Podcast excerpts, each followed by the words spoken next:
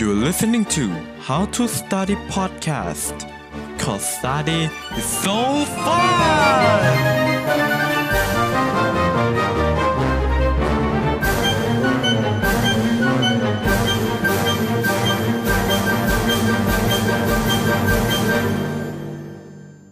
สวัสดีคุณผู้ฟังทุกท่านนะครับยินดีต้อนรับเข้าสู่ How to Study Podcast กับผมโนเบลนรเศรษฐวัฒนาทิติพักนะครับ การที่เราจำได้แบบไม่ลืมเนี่ยนะฮะผมเป็นอีกสิ่งหนึ่งที่เออผมเชื่อว่าทุกคนทวินหานะฮะแล้วตัวผมเองก็ทวินหาด้วยเช่นกันนะครับ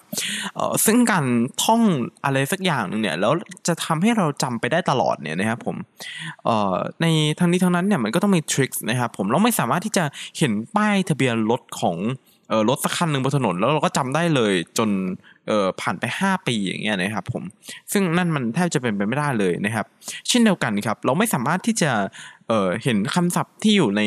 กระดาษแผ่นหนึ่งทั้งหมด 100คำแล้วเราจะสามารถจำได้ภายในครั้งเดียวนะครับผม ซึ่งใน episode นี้ผมจะพูดถึง space repetition นะครับ ซึ่งเป็นอีกหนึ่ง trick ที่จะทำให้คุณเนี่ยจำไปโดยไม่มีวันลืมเลยนะครับผม โดยเริ่มต้นเนี่ยนะครับเราต้องรู้จักความหมายของมันก่อนนะฮะเออ space ก็แปลว่าเออช่องว่างใช่ไหมนะครับผมก็คือช่องว่างของการ จำนะครับ ซึ่งการจำแบบนี้ก็คือการจำแบบ repetition นะครับ repetition คือการเอ่อทำซ้ำนะครับ คือการอะไรซ้ำๆซ้ำไปซ้ำมาอย่างเงี้ยนะครับผม ซึ่งทริคที่ใช้ในกรเออกรณีนี้เนี่ยนะครับผมก็คือ space ก็คือต้องมีช่องว่างใช่ไหมแล้วก็มี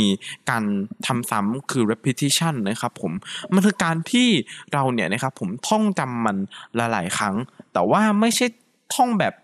ท่องทุกวันอะไรอย่างเงี้ยนะครับครบหนึ่งปีอะไรแต่มันเป็นการท่องที่เราต้องเว้นระยะห่างให้เหมาะสม เพื่อที่จะทำให้เเราจำไปได้แบบไม่มีวันลืมประมาณเนี้ยนะครับผมผมขอยกตัวอย่างนะครับ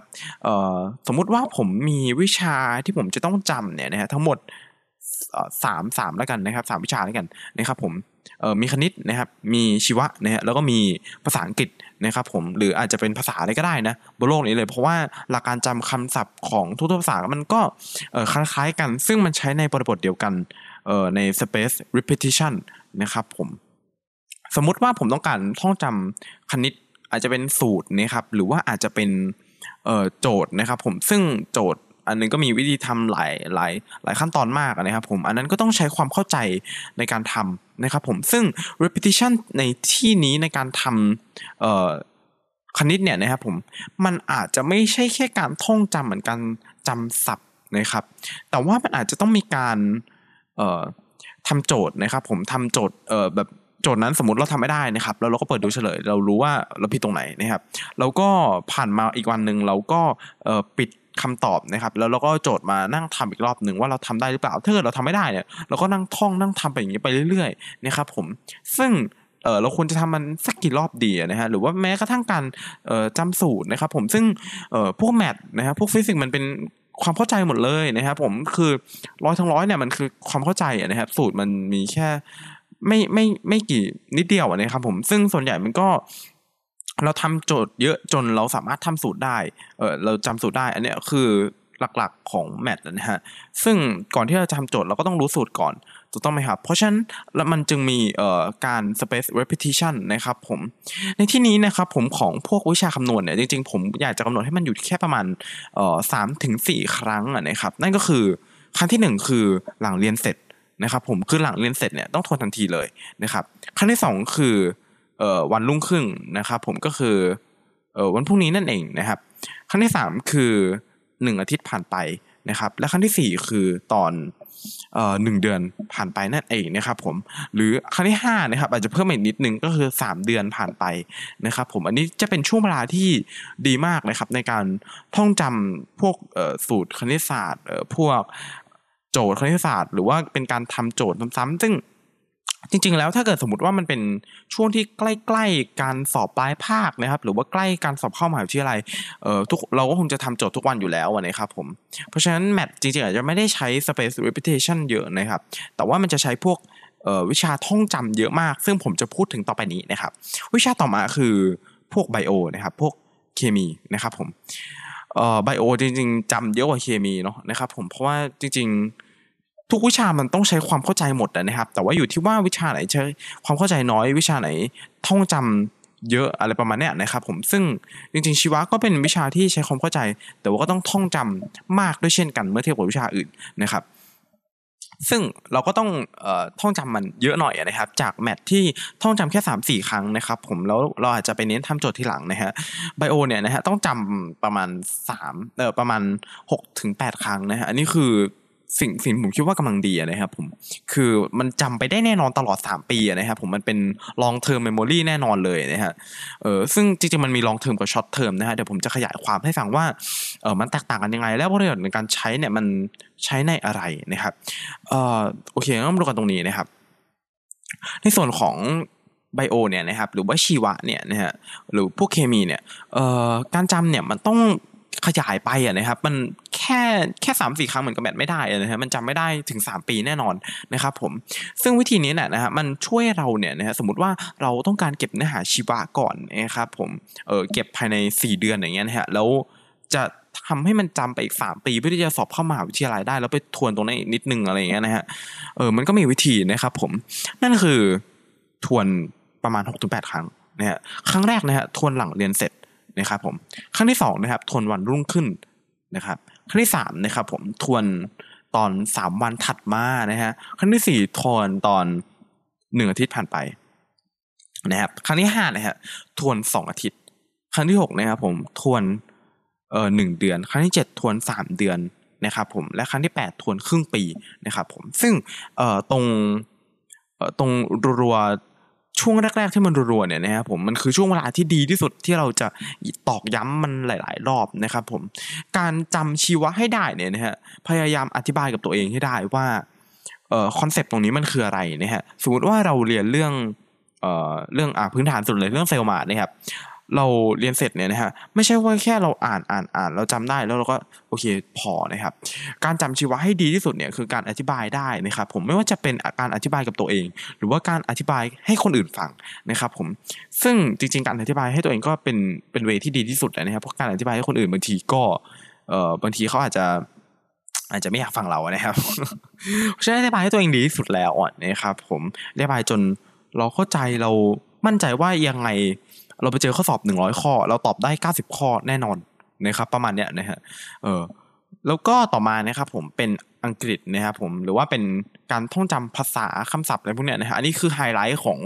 space repetition เลยนะครับผมมันคือไฮไลท์เลยนะฮะการท่องศัพท์เนี่ยนะฮะเราให้เราจำไปได้ตลอดชีวิตเนี่ยนะฮะอันนี้เป็นอีกสิ่งที่ต้องทวนค่อนข้างเยอะนะครับ ผมขอยกผมขอพูดก่อนว่าเราต้องทวนประมาณกี่รอบนะนะฮะสำหรับ เอ่อสมองคนเนี่ยมันแตกต่างกันตั้งแต่เกิดอยู่แล้วเนาะนะครับผมแตกต่างกันทั้งพันธุกรรมนะฮะซึ่งวิธีการที่จะเพิ่มสมองส่วนเซริบัมเนี่ยมันก็มีวิธีอยู่นะครับ แต่ว่าอย่างไรก็ตามเนี่ยนะฮะเอ่อการจำของแต่ละคนเนี่ยมันก็แตกต่างกันอยู่ดีตามเอ่อสมองส่วนเซริบัมหรือว่าตามพันธุกรรมนะครับ ซึ่งเอ่อคนที่จำดีหน่อยเนี่ยนะฮะอาจจะใช้เวลาการจำศัพท์เนี่ยนะฮะต้องทำซ้ำประมาณ8ถึง12 รอบนะครับ ส่วนคนที่อาจจะจำ ไม่ความจำไม่ค่อยดีสักเท่าไหร่เนี่ยนะฮะหรือว่าต้องใช้เอ่อการจำมากหน่อย ก็อาจจะใช้ประมาณ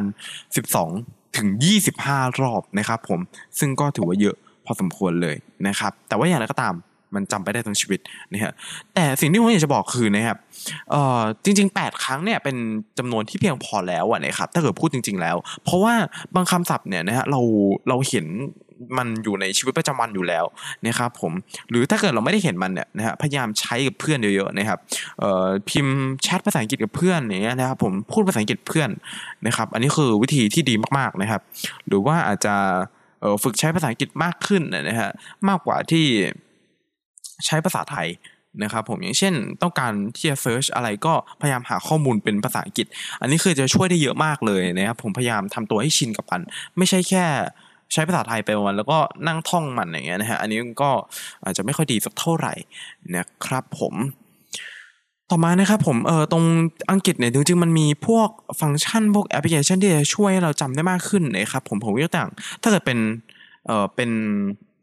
กระดาษเนี่ยนะครับมันก็จะเป็นคล้ายๆพวกกุญแจเนาะแล้วก็มีกระดาษ เอ่อหน้าหลังนะฮะเราเรียกว่า Flash Card นะฮะซึ่งจริงๆโปรแกรมก็มีเหมือนกันนะครับผม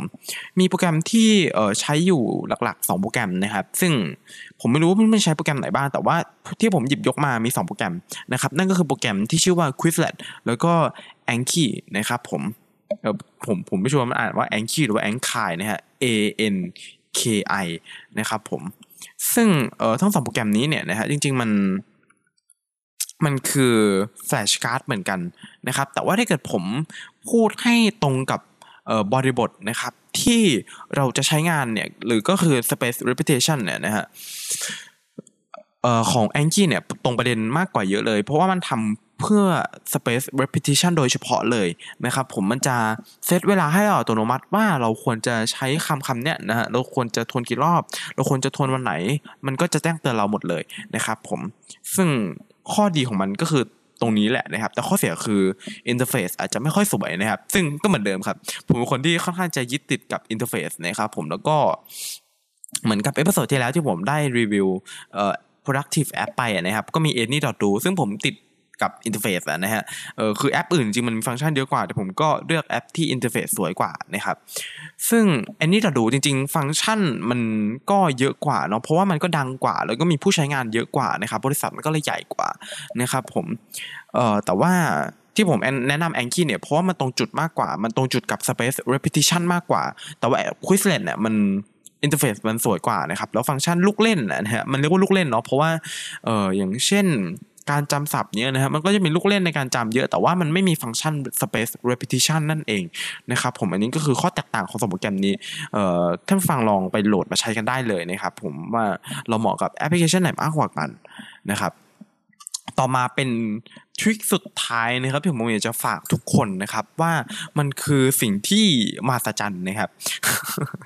นั่นก็คือการที่เราจะเลือกใช้เนี่ยนะครับผม short term memory กับการที่เราจะเลือกใช้ long term memory เนี่ยนะครับผมหรือก็คือความทรงจำระยะสั้นกับระยะยาวเนี่ยระยะยาวที่เราจะเลือกใช้ก็เช่นจำคำศัพท์ถูกต้องไหมครับจำคำศัพท์ไปเเพื่อจะใช้ ทั้งชีวิตเลยนะครับผมหรือว่าจำวิชาบางวิชาไปเพื่อที่จะสอบเข้าในระดับมหาวิทยาลัย ซึ่งมันบางบางคนเต็มตัวตั้งแต่ม .2 อย่างเงี้ยนะครับ ก็ 5 ปีเลยอะนะฮะซึ่งมันนานมากนะครับ เราจะจำมันได้ยังไงขนาดนั้นนะฮะเราก็ใช้ long term memory เหมือนที่ผมได้กล่าวไปข้างต้น แต่ว่านะครับผมสำหรับบางกรณีนะครับ เช่น เอ่อผมเรียนเรื่องวรรณคดีลำนำอะไรก็แล้วแต่นะฮะเรื่องวรรณคดีของภาษาไทยอย่างเงี้ยนะฮะมันไม่มันไม่ได้ใช้สอบเข้ามหาวิทยาลัย มันเป็นสิ่งที่เราเรียนเพื่อที่จะสอบภายในสองสามวันนะครับผมซึ่งเอ่อก็บอกกันตามตรงนะครับ ว่าพวกวิชาเอ่อภาษาไทยอย่างเงี้ยนะครับผมหรือว่าสังคมจริงๆผมไม่ค่อยโฟกัสในห้องเรียนสักเท่าไหร่นะครับผมคือ เพราะว่าผมใช้ทริคนี้แหละนะครับ ทริคที่ผมจะกล่าวถึงเนี่ยนะฮะก็คือมันใช้เวลาน้อยแต่มันได้ผลเยอะมากนะครับเอ่อบางคนเนี่ยนะฮะอาจจะใช้เวลาไปกับการอ่านสังคมอย่างเงี้ยนะครับท่องท่องท่องท่องท่องท่องท่องไปเรื่อยๆสิบรอบยี่สิบรอบนะครับโดยที่ไม่มีสเปซแต่ว่ามีการ repetition พอเก็ตไหมครับ ก็คือคุณไม่ได้เว้นระยะห่างในการท่องแต่คุณท่องไปในช่วงเวลานั้นใช้ใช้เวลาประมาณสองสามชั่วโมงในการท่องอย่างเงี้ยนะครับผมซึ่งมันไม่ effective เลยนะครับ เออคือมันไม่ได้มีประโยชน์อะไรเลยนะฮะมันก็เลยใช้ short term memory ดีกว่านะครับเพราะว่าอย่างไรก็ตามเนี่ยมันสอบแค่ปลายภาคแล้วมันก็จบมันไม่ได้ใช้ในการสอบเข้ามหาวิทยาลัยอีกรอบหนึ่งเพราะฉะนั้นแล้วเนี่ยนะฮะเนื้อหาตรงนี้เราท่องแค่สองสามวันพอนะครับผมซึ่งการท่องแบบ short term memory เนี่ยเอออันนี้เราจะย่นจากสมมุติว่าเราหกถึงแปดครั้งใช่ไหมในสามเดือนเราจะย่นเหลือประมาณห้าครั้งภายในสองสามวันนะครับ ซึ่ง เอ่อมันก็อาจจะใช้เวลาไม่ไม่เยอะเท่ากับเรามานั่งอ่านครั้งเดียวอาจจะใช้เวลาพอๆกันนะครับแต่ว่าผลลัพธ์ที่ได้เนี่ยมันแตกต่างกันเยอะมากนะครับผมการที่คุณท่องห้าครั้งเนี่ยมันจำได้แทบร้อยเปอร์เซ็นต์เลย อาจจะเก้าสิบห้าเปอร์เซ็นต์เอ่อเก้าสิบหกเปอร์เซ็นต์ประมาณนั้นเลยนะครับซึ่งมันเยอะมากนะครับผมในการท่องแบบเอ่อ short term memory นะครับหรือว่าการที่จะจำได้รวดเร็วเพื่อที่จะไปสอบ แค่ปลายภาคหรือว่ากลางภาคเนี่ยนะครับผมในวิชาที่ไม่จำเป็นเช่นวรรณคดีลำนำเนี่ยนะฮะเอ่อผมขอยกตัวอย่างนะครับ เราสมมติว่าเราไม่เคยเรียนมาเลยนะครับ หรือว่าเราเรียนมาแต่เราไม่ได้โฟกัสในห้องเรียนเลย เราหยิบหนังสือเข้ามาอ่านนะฮะพอเราอ่านจบหนึ่งครั้งนะครับ ผมเราทวนครั้งแรกตอนนั้นเลยนะครับอันนี้คือสำคัญมากนะครับทวนครั้งแรกสำคัญมากนะครับ ไม่ว่าคุณจะ short term long term ครั้งแรกสำคัญเสมอนะครับ ครั้งที่สองนะฮะหลังจากนั้นประมาณ 20 นาที นะครับอ่าจะสังเกตว่ามันหยุดร่นระยะเวลาจากเอ่อหนึ่งวันเป็น 20 นาทีนะครับซึ่งก็ล่นเยอะมากเนาะนะฮะอย่างนี้อันนี้เอ่อครั้งที่สามนะครับล่นเหลือประมาณหกถึงแปดชั่วโมงนะฮะเออผ่านไปประมาณหกถึงแปดชั่วโมงก็จำอีกรอบหนึ่งนะครับ อันที่สี่คือหนึ่งวันนะครับ และอันที่ห้าคือประมาณ สองสามวันนะครับผมคืออันนี้ก็แล้วแต่เวลาที่เราจัดสเกจ u ของเราเลยว่าเราจะสอบเมื่อไหร่นะฮะแล้วเราต้องการที่จะเออใช้เวลาไปกับมันเนี่ยประมาณเมื่อไหร่แต่จริงๆผมแนะนำประมาณ2 ถึง 3 วัน อันเนี้ยจะเป็นเวลาที่กำลังดีมากๆเลย ในการที่จะเตรียมตัวเออแบบ short term memory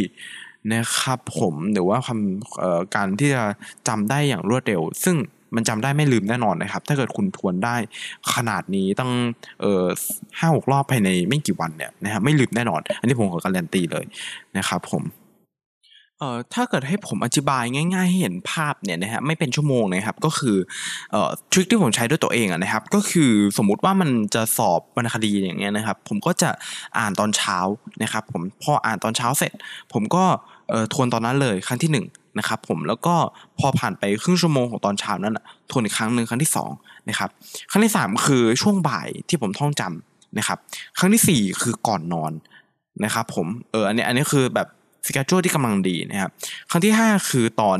เอ่อพรุ่งนี้อะจะจะเป็นช่วงเวลาไหนก็ได้ของพรุ่งนี้นะครับ แต่จริงๆผมแนะนำให้เป็นตอนก่อนนอนของวันรุ่งขึ้นนะครับเพราะว่าจริงๆแล้วก่อนนอนเป็นช่วงเวลาที่เราจำได้มากที่สุด เนาะนะครับผมอันนี้ก็คือเป็นอีกหนึ่งอีกหนึ่งทริคนะครับที่ได้รับการพิสูจมาแล้วว่าก่อนนอนเนี่ยเราจำได้มากที่สุดนะครับผมแล้วก็ก่อนสอบนะครับผมหนึ่งคืนก็คือคืนนั้นแหละก่อนสอบนะครับก็ประมาณหกครั้ง อันนี้คือทริคที่ผมใช้เพื่อให้เห็นภาพมากขึ้น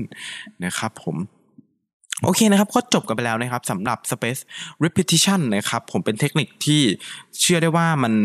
มันทำซ้ำมันอาจจะดูน่าเบื่อไปหน่อยแต่ว่าจำได้อย่างแน่นอน ร้อยเปอร์เซ็นเลยนะครับผมขอการันตีนะครับแล้วอีกอย่างหนึ่งนะครับผมก็คือมันมีเอ่อการใช้งานที่ค่อนข้างจะหลากหลายมากสำหรับเอ่อในแต่ละหัวข้อที่เราต้องการเลือกใช้ เพราะฉะนั้นเอ่อถ้าผู้ฟังลองกลับไปเอ่อย้อนฟังในเอ่อหัวข้อนั้นๆที่ท่านผู้ฟังต้องการนะฮะอย่างเช่นต้องการจำศัพท์เนี่ยเราควรจะท่องไงดีนะครับ หรือว่าอาจจะเปิดเปิดดูในเน็ตก็ได้เนาะนะครับผมมันจะมีเอ่อส่วนใหญ่มันจะมีเป็นกราฟเนาะนะครับจริงๆมันไม่ค่อยมีแบบ ที่ที่สรุปมาให้เป็นเวลา ซึ่งถ้าเกิดมันมีเนี่ยคือมันมีค่อนข้างจะแตกต่างกันเยอะมากนะฮะซึ่ง trick ของแต่ละเอ่อแต่ละ professor แต่ละคนเอ่อ research paper แต่ละใบก็แตกต่างกันทั้งหมดเลยนะครับผมอันนี้คือสิ่งที่ผมใช้กับตัวเองแล้วรู้สึกว่าเออมันดีมากก็เลยนำมาแนะนำกันนะครับ จริง ๆ มันมีอีกเอ่ออีกอันหนึ่งอ่าผมขอพูดอีกอันหนึ่งแล้วกันนะฮะคือมันน่าสนใจมากนะครับ ก็คือ การใช้แบบฟิโบนัชชีเนี่ยครับคือจริง ๆแล้วเนี่ยนะฮะเออท่านผู้ฟังไม่ไม่ชัวร์ว่าท่านผู้ฟังรู้จักฟิโบนัชชีกันหรือเปล่านะฮะฟิโบนัชชีคืออีกหนึ่งสิ่งที่เอ่อมันมัน statis มัน satisfy มากนะครับ คือมันใช้ได้เกือบกับกับทุกสิ่งทุกอย่างบนโลกนี้นะฮะผมยกตัวอย่างง่ายๆนะครับฟิโบนัชชีคือจำนวนนะครับที่เพิ่มขึ้นแบบไม่ใช่เอ่อเส้นตรงนะครับ แล้วก็ไม่ใช่ exponential นะครับ คือมันจะเพิ่มขึ้นเอ่อแบบหนึ่งอ่าผมผม อย่าอย่าเพิ่งงงนะครับ เอาเอาเออผมจะไปช้าๆนะครับหนึ่งสองสามห้าแปดสิบสามโอเค อันนี้อันนี้คือการเพิ่มแบบฟิโบนัชชีนะครับ ก็คือหนึ่งสองสามห้าก็คือหนึ่งบวกสองได้สามสองบวกสามได้ห้านะครับผมต่อตัวเลขต่อไปก็จะเป็นแปดนั่นเองนะครับ ก็คือสามบวกห้าได้แปดตัวเลขต่อไปก็คือห้าบวกแปดได้สิบสามนั่นเอง คือมันจะเพิ่มแบบเอา เออเอาตัว ก่อนหน้าสองตัวบวกกันแบบนี้ไปเรื่อยๆนะครับ ซึ่งถ้าเกิดเราใช้เทคนิคการท่องจำแบบนี้นะครับผมก็คือเอ่อพอเรา จำศัพท์คำนั้นเสร็จนะครับผมอีกหนึ่งวันเรามาทวน อีกสองวันทวน อีกสามวันทวน อีกห้าวันทวน อีกแปดวันทวนสิบสามวันทวนยี่สิบเอ็ดวันทวนอะไรอย่างเงี้ยประมาณเนี้ยนะครับ คือมันคือฟีโบนัชชีนะครับ ซึ่งมันเออมีคนใช้ค่อนข้างจะเยอะพอสมควรเลยนะครับ แล้วก็มีคนที่ทำเอ่อสเปรดชีตไว้สเปรดชีตก็คล้าย Excel แต่ว่าเป็นของ Google นะครับผมเอ่ออันนี้ผมอ้างอิงจาก Quora นะครับผมเอ่อเว็บ Quora จริง ๆ จะคล้ายๆกับเว็บ พันทิปของประเทศไทยนะครับผมเเขียนไว้โดยคุณเอ่อไกฟูเออผมไม่แน่ใจว่าผมออกเสียงถูกหรือเปล่านะฮะแต่ว่าเออเขาก็เป็นคนที่โหดมากเลยนะฮะในการที่แบบท่องจำอะคือเป็นคนที่โหดคนหนึ่งเลยนะครับผมลองไปหาข้อมูลกันดูได้นะครับเซิร์ชว่าเออ space repetition ตามด้วยคำว่า Quora นะครับแล้วคุณจะเจอกับการอธิบายของเขาอะนะฮะซึ่งถือว่า เออดีมากเลยครับลองลองลองใช้ดูก็ได้มันเป็นวิธีที่แปลกดีนะฮะแต่ว่าเอออย่างแล้วก็ตามเนี่ยนะฮะลองลองทำหลายๆหลาย ๆ แบบเลยก็ได้นะครับเพราะว่าจริงๆแล้วเราไม่ได้ใช้กับ task task เดียวแต่ว่าเราใช้กับ task หลาย task มากเลยนะฮะแล้วการใช้ task คือส่วนตัวแล้วผมใช้ Excel ในการ manage นะครับผมเออคือพอผม เรียนไปในวันนี้เนี่ยนะครับผมเขียนเวลาลงไปว่าผมเรียนไปวันที่เท่าไหร่ มันก็จะขึ้นให้ผมหมดเลยว่า 8 ครั้งเนี่ยผมต้องทวนเมื่อไหร่บ้างนะครับแล้วผมก็เอาไอ้แครั้งเนี่ยไปใส่ใน Google Calendar อีกทีหนึ่งว่าผมต้องทวนเมื่อไหร่เมื่อไหร่เมื่อไหร่ยังไงนะฮะซึ่งในอนาคตจริงๆบอกว่าเออจะสามารถให้มันไปได้ด้วยตัวเองนะครับแบบไม่ต้องไปนั่งใส่ Google Calendar ด้วยตัวเองนะครับแต่ว่าให้มันไปเข้าเข้าไปเองเลยนะฮะเออซึ่ง ถ้าวันหนึ่งเนี่ยนะผมมีโอกาสที่จะได้พูดเรื่องนี้อีกรอบหนึ่งเดี๋ยวผมจะมาแจก Excel นะครับมาแจกพวก spreadsheet ที่ผมใช้นะครับผมว่าเออผมใช้มันใส่สูตรอะไรลงไปบ้างอะไรเงี้ยนะครับผมก็จะมาแจกใน description เพราะว่าผมยังทำไม่เสร็จด้วยนะครับโอเคนะครับผมสำหรับ episode นี้ก็ต้องขอต้นลาไปก่อนนะครับเจอกันใหม่ใน episode หน้านะฮะอันนี้พูดเออจริงๆพูดค่อนข้างจะ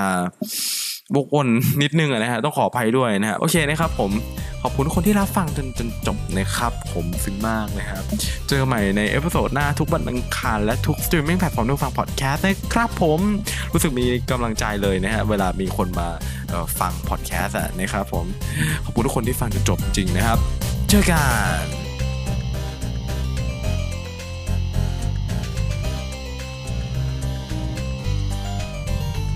Thank you for your listening. See you in the next episode. And don't forget to have fun with your study.